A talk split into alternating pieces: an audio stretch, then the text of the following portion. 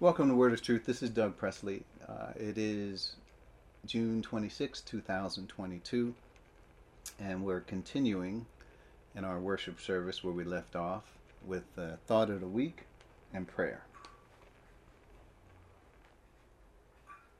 All right, and for the thought of the week, this is entitled More Observations. And as we can look into Romans chapter 3, we can see some of the observations about the bad news. And here's the thought of the week. As the bad news unfolds, we are learning more and more of our true condition in Adam. This will help us understand our limitations accurately as we weigh the proper solutions from God. So, what does all this mean for us? We know God is perfectly righteous but we were sold into the slavery by Adam's original sin, taken from Romans chapter 7, verse 14. We are in this lost and helpless condition from our birth in Adam. And that's in Psalm 51.5 and 58.3.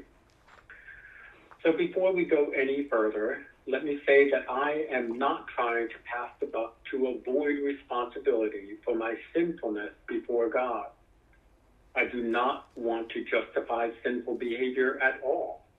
I only want to see things from God's perspective. The biblical perspective is God's perspective or his view of things. For all of us, the word of God is truth. And that is in John 17, 17. In fact, quote, all scripture is given by inspiration of God and is profitable for doctrine, for reproof, for correction, for instruction in righteousness. And that's 2 Timothy 3.16. We should always yield to the teaching of the Word of God over our emotions, religious training, institutions, or hunches about what is truth. Please let the Word of God be the final authority when it comes to truth. After all, what qualifies us to determine, I'm sorry, let, let me read that again. After all, what qualifies us to determine truth for ourselves? And here's a quote from Ephesians chapter 2, verses 1 to 3.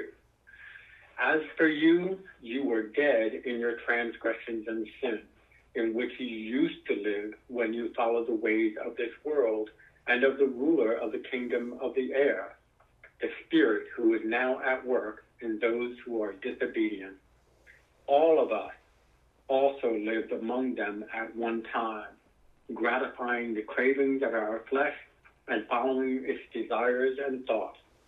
Like the rest, we were by nature deserving of wrath. And that is the thought of the week. And I would just like to emphasize um, one thing that I get out of there. There's many things in there, but one of the things is um, that we often say that our t- attitude toward God's word is our attitude toward God. So this is God's truth being revealed, and do we respect it? Do we pay it attention as we should? So what I'm about to share is not the gospel, but it's part of the good news. And the good news is that you can choose your attitude. You can choose humility you can choose to pay attention to what God has to say and let the Spirit of truth work in your heart. You may hear what sounds like deep expository style preaching and think you're really dig, digging into Scripture, but ask yourself this question ultimately, why do you believe what you believe? If you point to a preacher rather than the Word of God, you might want to reconsider your approach to learning from God directly. And that is my commentary on the word. And now we'll have Dave give us the prayer. Amen. Thank you. Thanks, Dwight. Anyone have any special prayer requests?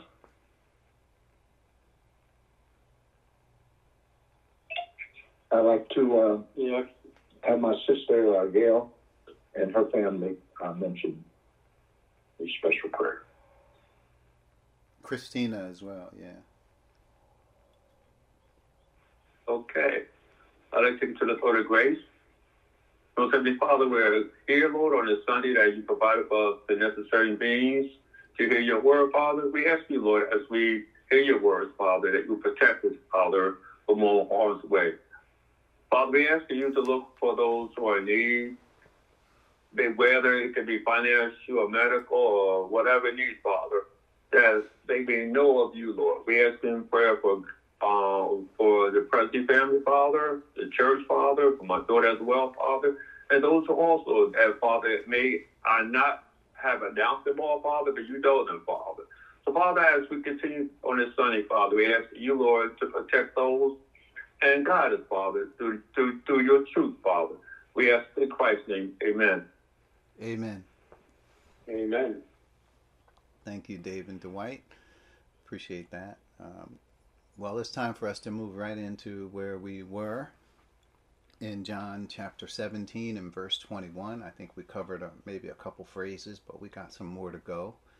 So you should have notes. John 17 21. As we begin to dig into this special calling Jesus is praying about, we can see the familiar dynamics introduced earlier. To note, these dynamics were new to the disciples' ears. Never has any believer had this unique access to the members of the Godhead. Quote, in him and through faith in him, we may approach God with freedom and confidence. That's Ephesians 3:12. So we may ask ourselves, since God has graced us with so much, who exactly are we? I like this thought from Job quote, What is mankind that you make so much of them, that you give them so much attention? That's Job 7 17. One unique feature of man is that we are created in the image of God, Genesis 1:27. And this seems to be a good place to start. So we covered some of this um, and, the scripture is that all of them may be one, Father, just as you are in me and I am in you. May they also be in us, so that the world may believe that you have sent me. So uh, I will say that these verses do require us to take our time and look at them I am not really focused on how long it takes, but I want to be thorough, making sure we do cover the bases here. And then even reflect on what some of these thoughts are. Take our time with these verses. No rush. So we covered some of these phrases. We cannot go back and cover all of this again. So if we did, we wouldn't really have opportunity to keep moving.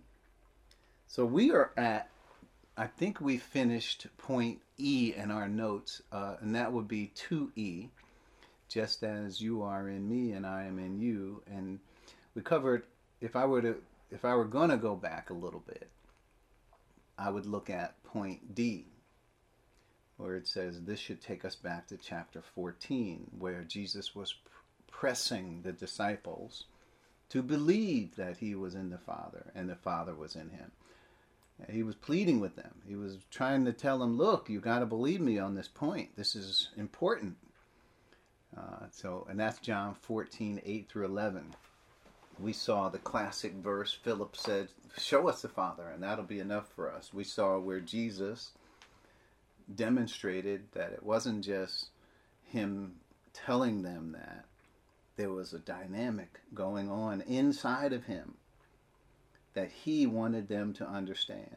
And that's why he labored with them. And now, part of this understanding is not just Jesus wanting to tell the disciples this information, it's the Father th- speaking through Jesus, wanting them to know this information. Later, we see Jesus says, I have revealed them you to those you gave me. They were yours, you gave them to me. This is all in John 17, 6 and 7. And they have obeyed your word. Right? They, they, they understand, they know. Right? They got it, they got the message. So we see full circle what happens. And then we covered E, point E. We can see why this was important for them to believe because the same relationship would be theirs on Pentecost. Now, the relationship we have defined, and I talked about a lot of things like what does the word one mean in this verse? That all of them may be one Father. And we talked about how that, un, you know, there's going to be some scriptures that define that for us. But what we come to learn is hey, Jesus has told us exactly what he thinks it means, and that's going to be important to us for what we want to focus on. Jesus told us. And he's, he gives us this in point number two just as, in the same way as, according to, in proportion as, you are in me and I am in you. So, all that interesting talk that the disciples couldn't understand, they didn't believe it. That's what it was. He, they heard him, they just didn't believe it. Well, I want to stop before we get into this lesson today to talk about that for just a second. Because it's important that we believe it too. And the believing it part means that God can do something different that is not in our theology. He can do something that for us would not fit what we were raised with or what our religious experience has taught us or what we have to do is follow what the word says. And often when I read the word, I see that it is supernatural. It's telling about things that there's no way we could know until unless until and unless we believe in what the word is saying. That's why Jesus said, "Believe you believe in God, believe also in me." He tells them there's a place that he's preparing in the heavenlies for them a home where we will be what God has destined us to be before time began. So we we want to make sure that as we keep our focus that we believe these things, right? And what what is Jesus talking about for us to believe? Just faith is people look at faith as really not real. Like something can happen by faith and they don't, they don't see it as something that really changes. It's just, in their mind, it's a mindset that we just have to have. We just have to believe it. Doesn't mean it affects anything really in the world or in us. No, that's not what's happening. Jesus said that this is what's going on inside me. And he told them that the Father was living in him. This is not just, oh, by faith he's in me. No, he's in there. he's really in there. This is something that, a change that happened in Jesus, where the Father literally was living in him. He was present in Jesus. And he was teaching in Jesus the, way that happened was Jesus surrendered himself to this dynamic, this new thing that never happened before. And this is how it works. This is what it means to be spiritual. For Jesus to be fulfilling the purpose for which he was called means that the Father would he would be giving access to the Father of his life. And that's what he did. That's what it meant.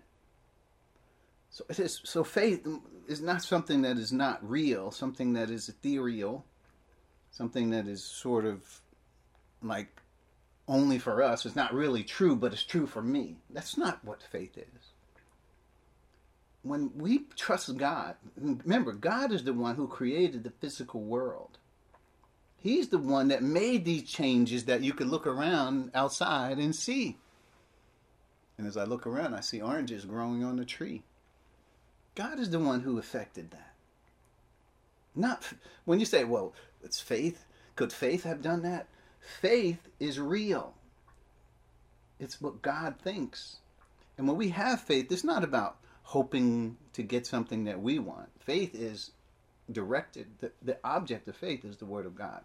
So, I say that to say a lot because in this, that point of uh, of E is where we turn the corner because the same relationship that will be theirs, it would be theirs on Pentecost, and it's not just theirs but ours. Jesus, through the baptism of the Spirit and the Father, are living in us. It's not something that you can just shake off and say, yeah, but. No, it's there. That's what's happening in the church. That's a dynamic that is going on in us. And that was the stress that Jesus was putting on all of this for the disciples to say, look, you got to believe this. This is you, not only I'm telling you this is happening in me right now, but it's going to be happening in you. This is what's going to be happening in you. Not now, but when the Spirit comes. The Spirit of truth. This is what's going on.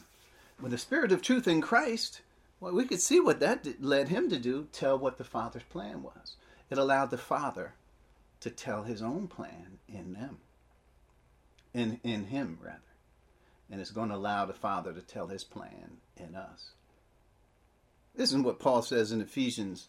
Uh, he says, "Praise be." This is Ephesians one. I'm going to read it because it's it's not in the notes, but I'm just this is just introduction. Ephesians one. Paul, an apostle of Christ Jesus by the will of God, to God's holy people in Ephesus, and the, and the faithful in Christ Jesus. Grace and peace to you from God our Father and from the Lord Jesus Christ. Praise be to the God and Father of our Lord Jesus Christ, who has blessed us in the heavenly realms with every spiritual blessing in Christ. So there, Paul is extolling the Father. He's lifting him up in praise and thanksgiving because of what he is done. So the Father's not dormant in you the Father is active, doing the very same things that he was doing in Jesus. He's about his business. And what did what did Jesus do? He moved over and let the Father do what he wanted to do. He trusted the Father. He submitted his life to the Father to do what the Father wanted him to do. It was important. So back to our notes because I wanted to make that point because that's what's going on in us. That's where we are. And I don't want to pass this point without saying it so that people will understand that we are saying there's a change. We might look like other people. We might even behave like other people in this world. But we are not like other people. There is a difference between us and other people. We are not in this world. We literally have been chosen out of the world. Some of these these things are not just well, it just says that about us. No, it's for real. There's changes that have occurred in us that set us apart. Can we orient to it? Can we orient to understand what is about us that's different? it takes renewing our minds before we are able to adapt to and orient to what really happened to us. It takes renewing our minds. So let's get into it. So we're in here's where we left off. Point F. In hindsight, we can see that this new spiritual dynamic is the direct result of the baptism of the Spirit conferred on them and all of us who believe in. Hold, hold on a sec. Yeah, so it has to do with, let's just go repeat that again. Sorry. In hindsight, when I say in hindsight, I'm saying because we can look back now and we see that because this new thing that Jesus is talking about was the result of the baptism of the Spirit conferred on us who believe this new message, this new in this new hidden from the Old Testament age. Notice it's hidden from the Old Testament. And we and Paul does a great job with using the term mystery to understand that that this age that we're living in we're not Jew, we're not Gentile, we're not male, female, slave free, none of that. We're in Christ. And we this new relationship that we have, this new uh, dynamic going on inside of us did not exist in the Old Testament. It was hidden from them. But all of it is a result of the baptism of the Spirit. To note, there are five identified, and there may be more, I say identified, meaning we can find these in the Word, and we can talk about them in the Word, about us, from uh, a biblical standpoint. And there are new ministries that didn't exist in the Old Testament. These are ministries of the Spirit. And what are they? Baptism, sealing, indwelling, filling, and gifting.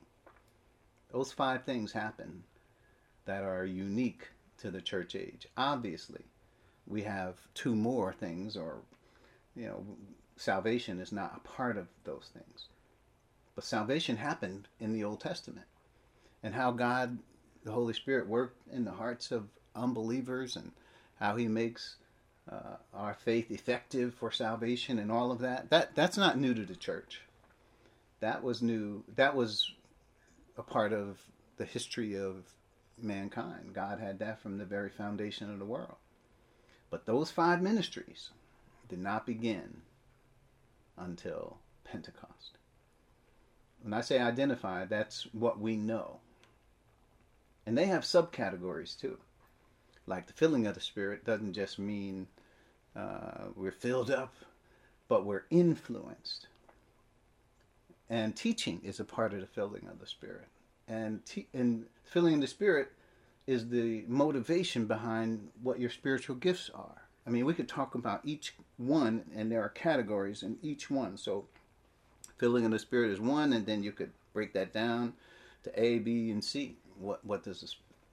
What are the thoughts of the filling of the Spirit? We can do that with gifting. We can do that with indwelling, sealing, and certainly we can do it with baptism.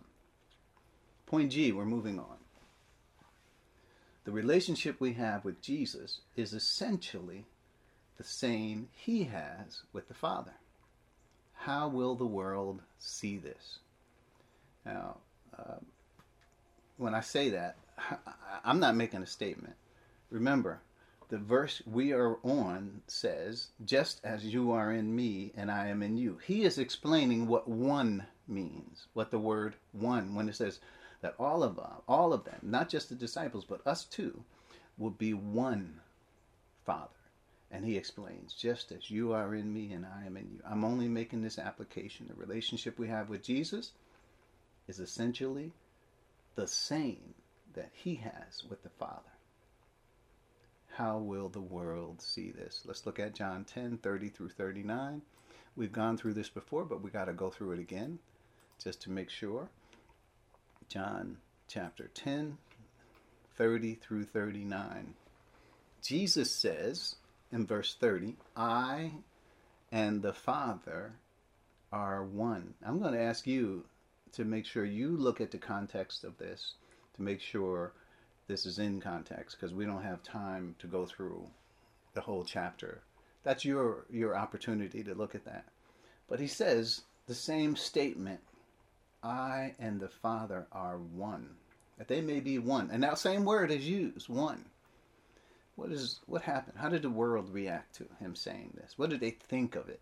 Did they just say, "Oh, well, you know, he's just talking about you know, he, he's not really under, saying what he's saying. It's just by faith he's saying that." No, this is what it says again. The, again, meaning they did this before. Meaning this wasn't the first time Jesus said something that angered them to the point where they wanted to kill him. Again, the Jewish his his Jewish opponents, picked up stones to stone him. Listen, when people start looking around on the ground for stones, you better have a plan. And that's what I'm sure Jesus got away, but he, he confronts them. He says, Whoa, he says, I have shown, he's why Jesus said to them, verse 32, I have shown you many good works from the Father. Jesus never credits those works to himself. It was the Father doing the work in him. I have shown you many good works. And he's saying from the Father, from God. As far as they were concerned, from God. For which of these do you stone me? Remember, they all they had to say was, I and the Father are one. For them, that was enough for them to say, that's blasphemous. You deserve death. Verse 33 We are not stoning you for any good work, they replied, but for blasphemy, because you are a mere man, claim to be God. So notice, huh, interesting. How would the world see this? They will see it as blasphemy. I just am saying this to you because, listen, we already are talking about this. The same relationship that Jesus had with the Father is the same relationship that we have with Jesus and the Father. Are we one? Can we say I and the Father are one? I'm just wondering. Can you say that? Is that something you can say? Or, or do you dare not say that? Because you're afraid of what the people might say. I'm one with God. That's what this is to say. Now, they reacted violently to what Jesus said. So Jesus defers the whole thing. Verse 34 Is it not written in your law? I have said you are gods. Now he's talking about the rulers of, uh, and, and if you go back to the psalm where it says it, Jesus defers them to that. In other words, this is not the first time somebody in the Word says that they were gods, but Jesus understood. It's a lesser sense of God in that sense. But he's letting them know you can't. If he called them gods to whom the word of God came, and the scripture cannot be set aside. In other words, you guys are supposed to be experts in the law. You you should know this. Then he takes it to another level. What about the one whom the Father has set apart as his very own and sent into the world? Why do you accuse me of blasphemy because I said I am God's son? and but this is how he defends it finally that this truly is going on inside of him the father was in christ. There was no doubt about it. He couldn't he couldn't say well it's not really going on. It's going on. So verse this verse 37 is the verse that tells the story. Do not believe me unless i do the works of my father. Well he was doing the works of his father. In fact, that was what Nicodemus said. He was like, Well, no one can do the things you do unless God is with them. There's no way. They watched Jesus heal people. They watched Jesus. In fact, he's getting ready to raise Lazarus, resuscitate him from the dead. I mean, in chapter 11, in our narrative here. But in chapter 10, remember, they were already at odds with Jesus verse 38 but if i do them and he does and they already acknowledge that he does they said now we're not stoning you because you did good works. We're not stoning you because of all the miracles that we see you doing. We're stoning you because of what you just taught us what you just tried to say. But they don't understand the new dynamic and they refuse to understand even though god is testifying to it by signs wonders, and various miracles given by the Holy Spirit, performed in the power of the Father. He says, verse 38, But if I do them, even though you do not believe me, it's the same thing he told the disciples believe the works. You know that I, I'm not just a regular person here talking to you. I'm here, but there's something going on inside me that you can't deny.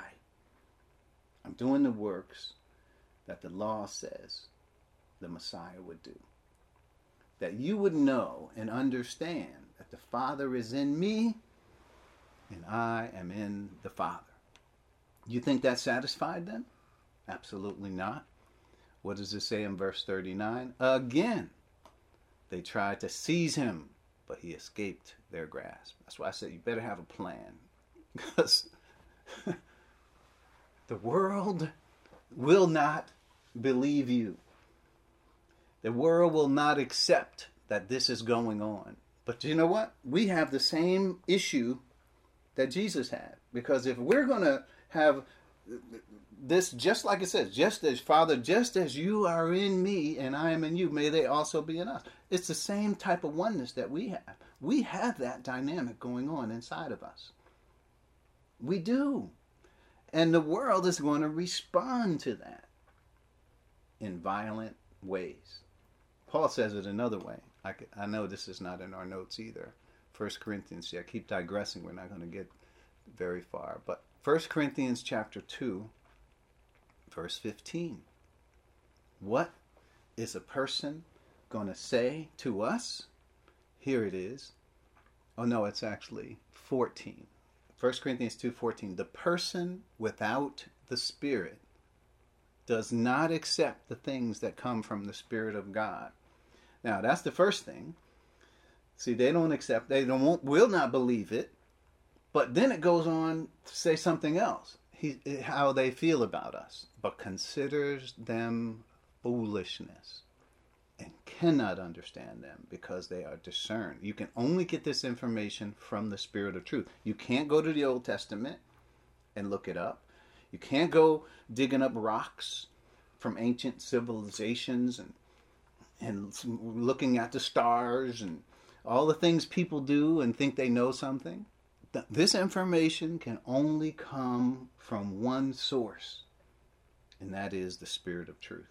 That's it. And they're going to say, to you, it's foolishness.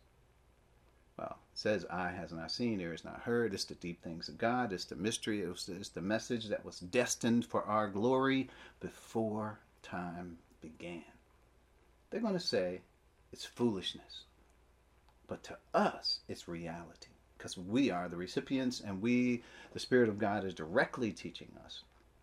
Verse 15 The person with the Spirit makes judgments about all things, but such a person is not subject to merely human judgments. That's something you ought to know. Why? Because they can think about what you what you are, who you are, all they want. But they'll never know you unless they come to Christ and allow the Spirit of truth to teach them. They will never know who you are. They'll never understand what's going on in you. So this is the way it works.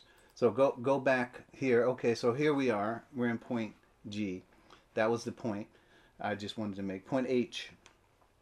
Let's recap. So far, we can see that one, the new orientation is the result of the baptism of the Spirit at Pentecost. This new orientation we have, we did not always have. Man did not always have this. Remember from the Old Testament, from angels, from all rational creatures, this was hidden. It was not revealed until Pentecost. Now, of course, Christ gave us an introduction, is what we've been studying in the Gospels, just 50 days prior to it literally happening for them. He he revealed, but he says, "I got much more to tell you, more than you can now bear." But when the Spirit of truth comes, Pentecost, he will guide you, he will direct you, he will lead you into all truth. And that's what he's been doing ever since in this age. So that's the first. This it, it's the result of the baptism of the Spirit. We talked about there are five ministries. Well, the one that causes this what we call mutual possession, where God possesses us and we possess Him, is called the baptism of the Holy Spirit. It's not about it being emotional. It's not about laying on the floor and kicking your legs up in the air. It's about the specific message that the Holy Spirit is bringing to this age. That's what it's about. We're talking about the life, the dynamics, the spiritual dynamics that going are going on inside of us. Point number two. the new change will result in the disciples and quote all of them that means us being one. We're, we've been covering that. This new change that happens is for us. It's not for moses. It didn't happen for them. It's not for people who are outside of this age. Well this age will close when the rapture happens. And we will forever be with the lord at that point. But right now this is what the order of the day is for the disciples, they were on the cusp of it. It hadn't happened yet, but they were getting it was getting ready to happen and Jesus was preparing them. So so the new change will result in the disciples um, and us coming to this information. Point three. Uh, the relationship is modeled for us by Jesus and the Father. So when I say modeled, we saw Jesus said it. Same thing that's happening in me now, it's going to happen in you. We saw John 20, 23 on that day. To the day. It wasn't like, well, it'll be a season when this happens. No, on that day. The Spirit is coming, the Spirit of truth, and He will take up residence in this world. He will be with us forever. And obviously, it is only for believers. This is something that happens not for the world, but for believers. All of this is facilitated by the ministry of the Holy Spirit through what we call the baptism of the Spirit. So it's modeled for us by Jesus and the Father. All we got to do is look at all the stuff that was happening with Jesus and the Father, and uh, He reveals it to us. We can see that that's what's going to happen for us. That's why Jesus was emphasizing it the way he was. Point number four the new life we have with the resurrected Christ is just as or the same as his relationship with the Father. that is unique in and of itself. So we're talking about the man Christ Jesus. But we're we're saying Christ he, he didn't just take on the nature of a human being and now we, we share only his humanity. He introduces us to the Father who doesn't have humanity. Our relationship is not with just the humanity, our Lord, of Christ. Our relationship is the gateway to the members of the Trinity, to knowing them, not just having being the beneficiaries of some of the things that they provide us, not just, oh, well, we get eternal life because God gave it to me. No, we get to know them. We're in close proximity. We have relationship with Him to this extent where we have fellowship. Only beings who are like can have fellowship. I mean, this is when you think about it. We, you know, people think they have fellowships with their, you know, with their pets pet, my pet loves me. They just love me. Really? We don't. We don't have relationships and fellowship with pets. Even though pets are very predictable and they operate by instinct, they they may give us what we want and what we need, but they don't provide true fellowship. You can't talk to your pets about things that are going on in your life. They may look at you and turn their head left and right, but they don't understand what you're talking about. That's what they're telling you. They don't get it. It's a different world for them. Now, when it, I'm just going down a rung, right, because the animal world, but then God has brought us to a level of fellowship where we identify, we can identify with the members of the Godhead. It says that we have this fullness, the fullness of deity. I mean, how do you really? We have relationship with the father. Not such that oh we just receive eternal life from him. No we this brings us into a place where we can know them and they can know us. We can have the, the, the relationship fosters a fellowship with them never before seen Never before seen. I mean, before in the Old Testament, God was behind some curtain. He could never really, even the priest never had a relationship with God and fellowship with Him. He'd better do what he had to do and get out of there. You didn't have no opportunity to say, well, let, let me get a cup of coffee, God, and sit down and let's talk. Let's just, let's just talk. No. It was very specific what they were told to do, how they could approach God. You better have this and you better do that and this better be also. That's not the way it is with us. We have access to the Father. And this is unique. So it was modeled. Also, we're going to point I now. This one that we're talking about then is a reference to mutual possession, also modeled by Paul. Now let's look at Galatians 2:20.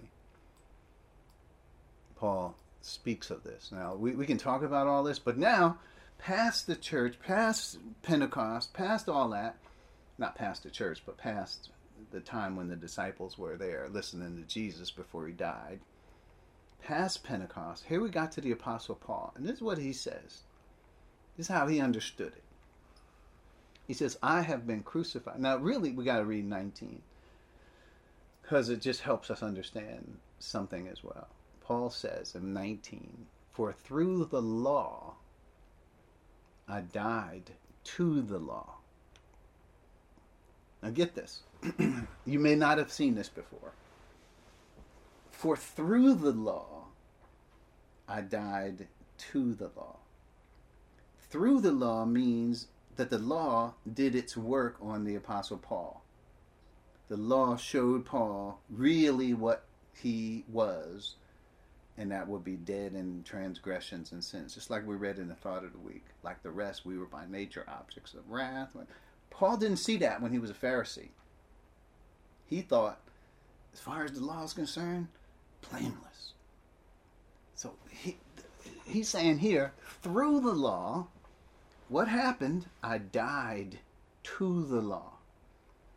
That, for a Pharisee to say, I died to the law, is a total new identity.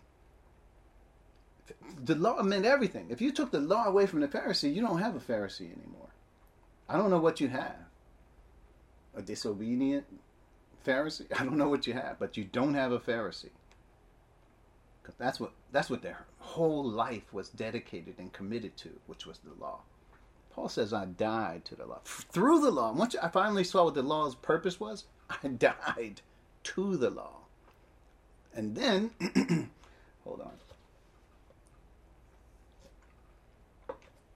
So that I might live for God. so this is to say, he wasn't living for God before. He he was serving the law and being a Pharisee, but that wasn't living for God. Paul says, "I did all that so that I might live for God." These these attitude things that he had to come to understand through humility. For through the law I died to the law so that I might live for God. Verse 20. I have been crucified with Christ, and I no longer live. See, it fits the, the who he was prior, no longer there. That's not his motivation anymore. He's not trying to solidify his old identity identity as a Pharisee before people. He's going out presenting himself. Hey, I'm Pharisee Paul. I'm not, you know, I'm not saying this, but a lot of people still think about their identity when they're in Christ as though that meant something. Well, you know, I'm of this, I'm of that. You know, I've achieved this and I've achieved that. Oh, my previous job was this, and this is what my previous job was, and I, and that's I want people to know who I am. No, that's not important anymore. Paul's saying, I'm dead to that. He says, I've been crucified, I no longer live. That life is not what's circulating in my stream of consciousness. And he says he's been crucified. He understands the baptism of the Spirit did that. But it's baptism of Spirit is positional. Paul is showing you what it means to be experienced. He's had his mind transformed so he can understand what his true identity is from the Spirit of truth, so he can talk about what it feels like to him now. What it's like. Because people who, who are baptized by the Spirit don't necessarily know it. You got to learn. The Spirit of truth has to teach you this new identity so that you can orient to it. It's still a matter of humility. You could see where the apostle is here. I've been crucified with Christ. I no longer live, but Christ lives in me. Wow. That is just like the statements we were reading with Jesus saying about the Father. The Father lives in me. Believe it when I'm telling you, Jesus said, that I am in the Father and the Father is in me. Or else, believe in the evidence of the works themselves. Those works are evidence that this is true. It's evidence of, of the fact that what Jesus is saying comes from a place that is not human. It comes from God. So the life I now live in the body.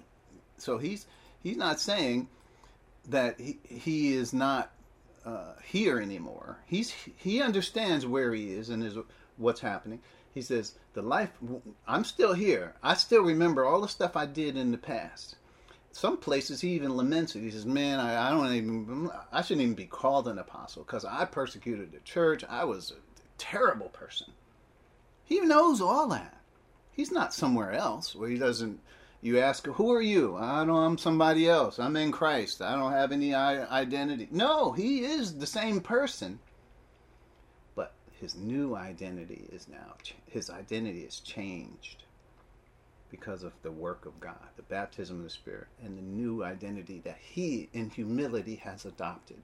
I live by faith in the Son of God who loved me and gave himself for me. There it is. The life that we live is by faith. Now, faith is not something that is not real. Faith is real. Faith is what God thinks. Faith is what God has done. You could say, oh, by faith, God formed the universe. He spoke it and the universe came into existence. Is the universe real? Absolutely. That's how we understand it. It's by faith. Faith is what God, the works of God we're, we're trusting in Him, not in ourselves. It's we're trusting in the work of God on our behalf at this point. That's what Paul is doing. He loved me and gave Himself for me. I could read verse 21. I do not set aside the grace of God, for if righteousness could be gained through the law, Christ died for nothing. Wow. Paul, he really gave us something in those that passage. So we're at point I. One, then, is a reference to mutual possession, also modeled by Paul.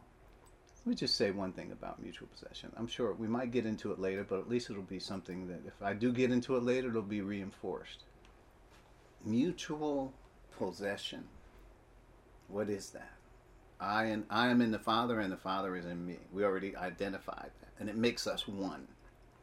We Jesus says the one is referring to our relationship, just as you are in me and I am in you. I have termed it, and others have termed it, mutual possession. Why? One possesses the life of, the, of another. Mutual possession has positional and experiential aspects to it. Well, let's talk about both. So, mutual possession when it comes to positional, well, we're all baptized by one Spirit into Christ, into the body of Christ. Now, even though it didn't say, and Christ is in us, we're in Christ and Christ is in us. That's mutual possession. And how do we get into this? We were included in Christ when we heard the message and so forth. That's Ephesians 1:13. We covered that. The gospel of your salvation. When you believed, right? all of that happened. The sealing, the baptism, simultaneously happens to us. We are put in the body of Christ, sealed, uh, given a deposit, all that.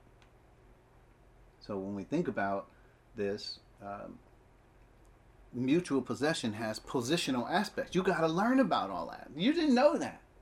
This is why it says in uh, Romans 6, where it says, Or do you not know that so many of us were baptized into Christ Jesus, were baptized into his death? And like Christ, you know, he goes and he starts out saying, You may not be aware of this fact, but this is what's going on inside of you.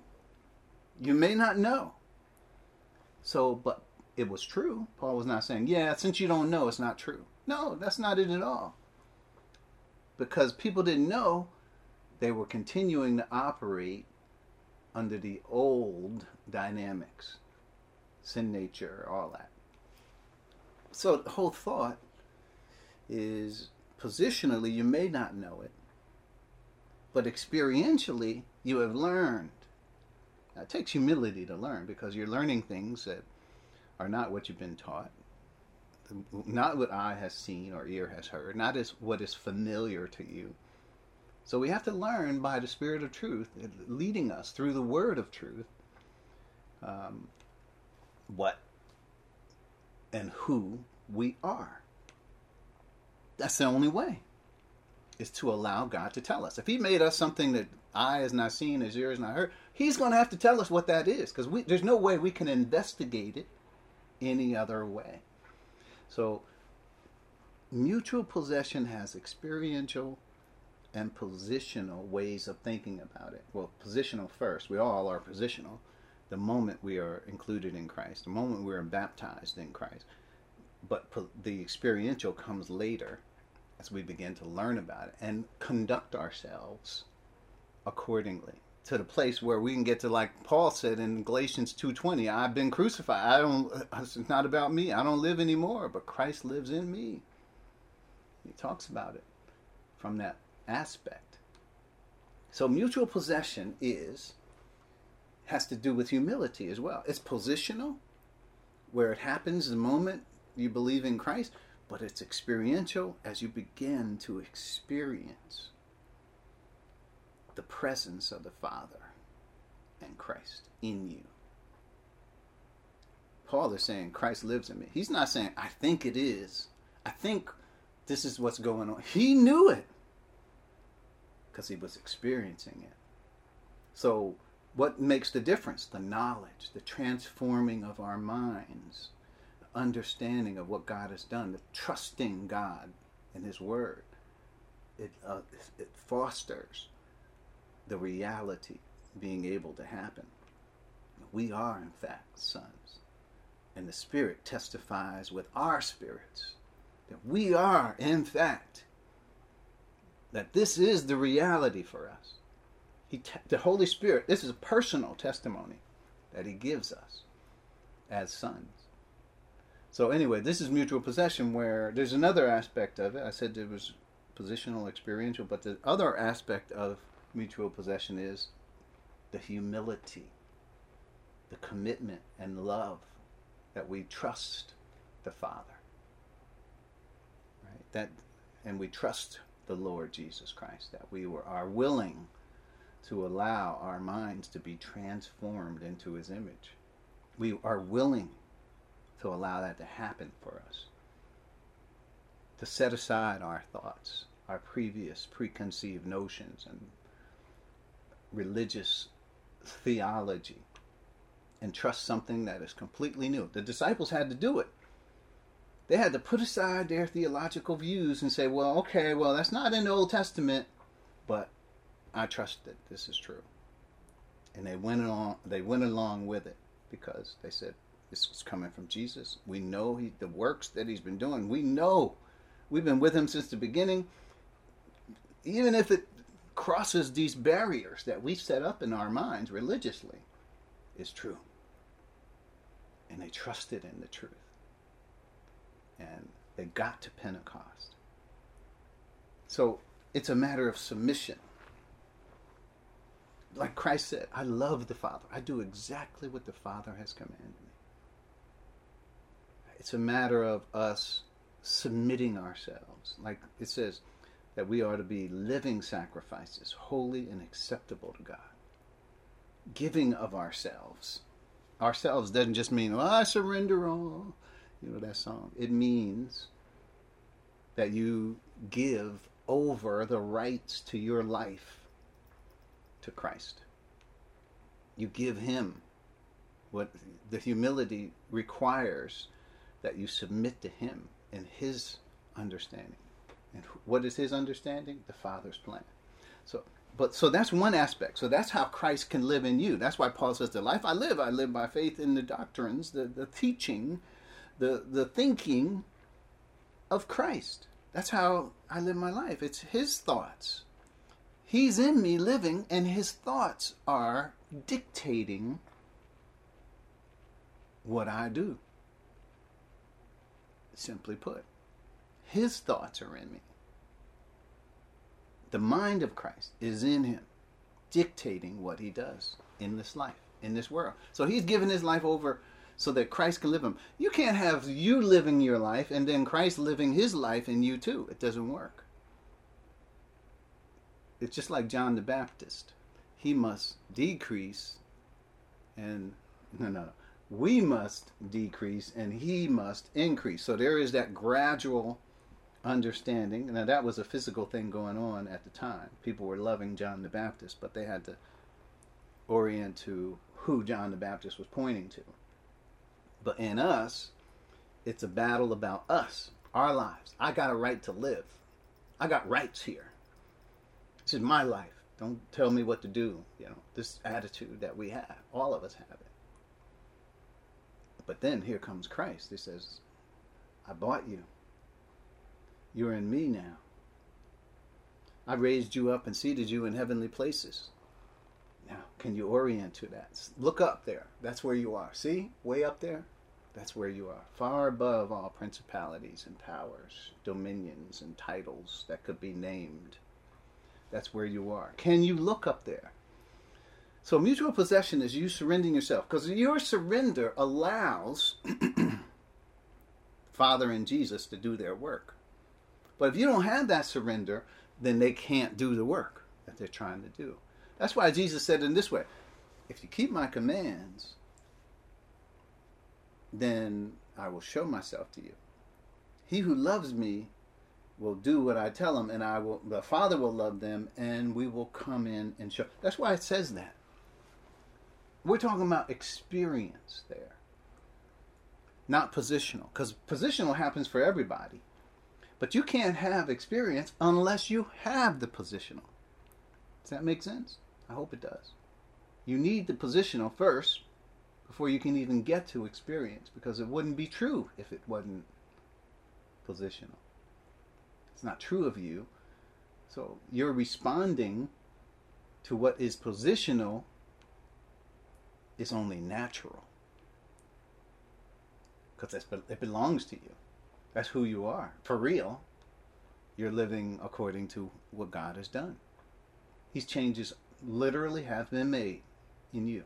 Everybody listening to me right now, if you're saved, these ch- these changes have been performed in you. All right, so got a couple more points to make here. Uh, that was Galatians 2:20, and I was expanding a little bit on mutual possession. Oh, we got to say this. Okay, what's the other side, right? So that's Christ in us, the Father's in us. What's the other side? Us in them may they also be in us. Right? Uh, or we will be in them, may we also be in them, and they are in us, right? So there's two sides of mutual possession. That's why it's mutual. What is the side? What's the other side? What do they share? What does the Father share? What What do we get from being in Him? Uh, you already probably know it's the Father's plan, right? This is the re- revelation. You ask me, what is the Father all about right now? Like, what are you all about right now? You, this mutual possession should transform you so that you are about the Father's business. So when we think about us being in the Father, well, nobody can know what, the, what was hidden in the Father's heart. Nobody, except those the Spirit of God reveals it to we are privy to that because of mutual possession. Because we are in the Father and the Father is in us. Well, the Father in us, he wants to express on the ground his life through us.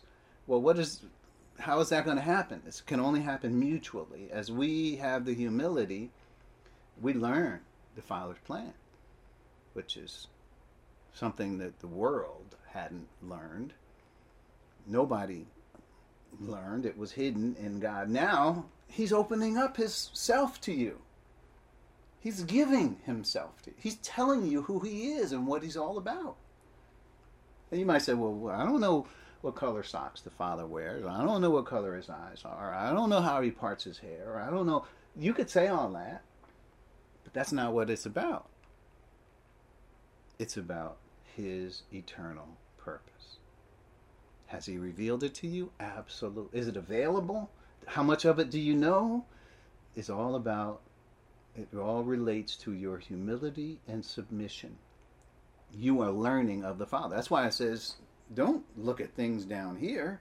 Seek those things which are above, where Christ is sitting on the throne and you're sitting there with him. That's what you should be thinking about. Well, what is that? That is the mind of Christ. That is the Father's eternal purpose. So we mutual, mutually possess Him in that His whole life is revealed. What is His whole life? The Father's eternal purpose. So that He can mutually possess us and what, it, what are our lives all about? Him doing the work in us. It is not us doing the work, it is Christ in us, living in us, doing the work.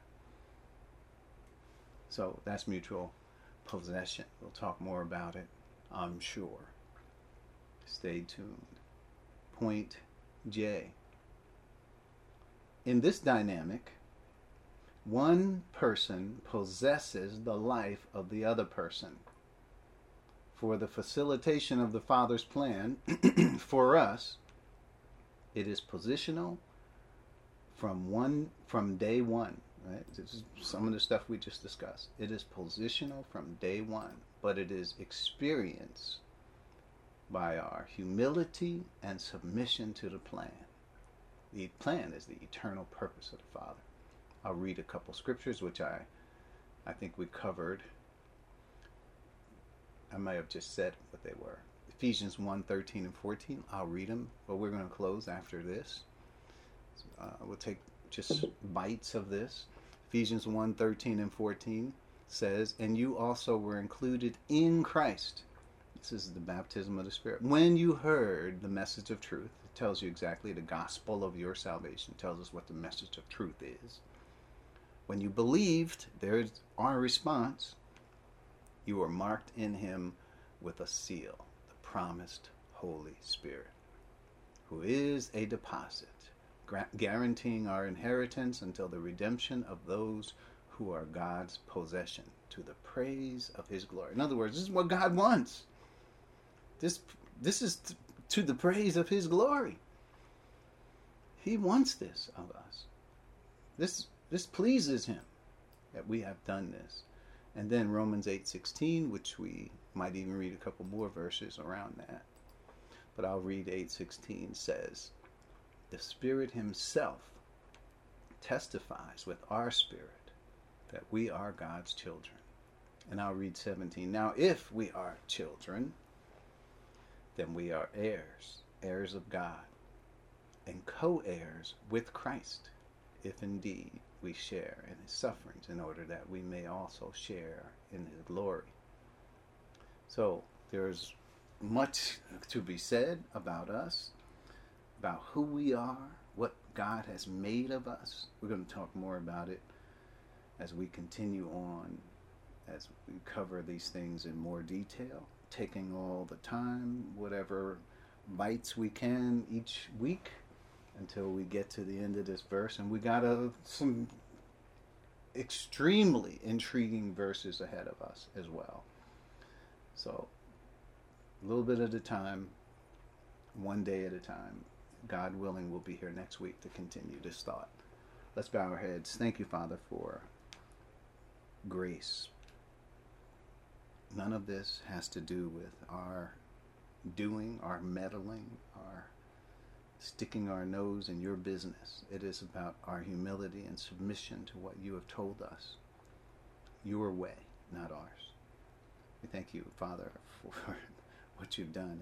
And uh, even though we don't get our way in, in this, it, your way is so much more fantastic, so much more fulfilling, more overwhelming to our souls with joy than anything we could possibly ever have for ourselves. We thank you for those who are here, those who have given us their time and attention, their diligence. We pray for wisdom for all of us as we look at these things and we begin to form the words and understanding about who we are in Christ. Father, we pray for this church, the members, the extended family, those who are sick among us, Lord, we're lifting them up as we speak in our hearts. We ask that you would continue to teach us in this manner and bring us back next week so that we can continue this thought of what the Spirit of truth says to the church. It's in Christ's name we pray. Amen. Amen. Amen.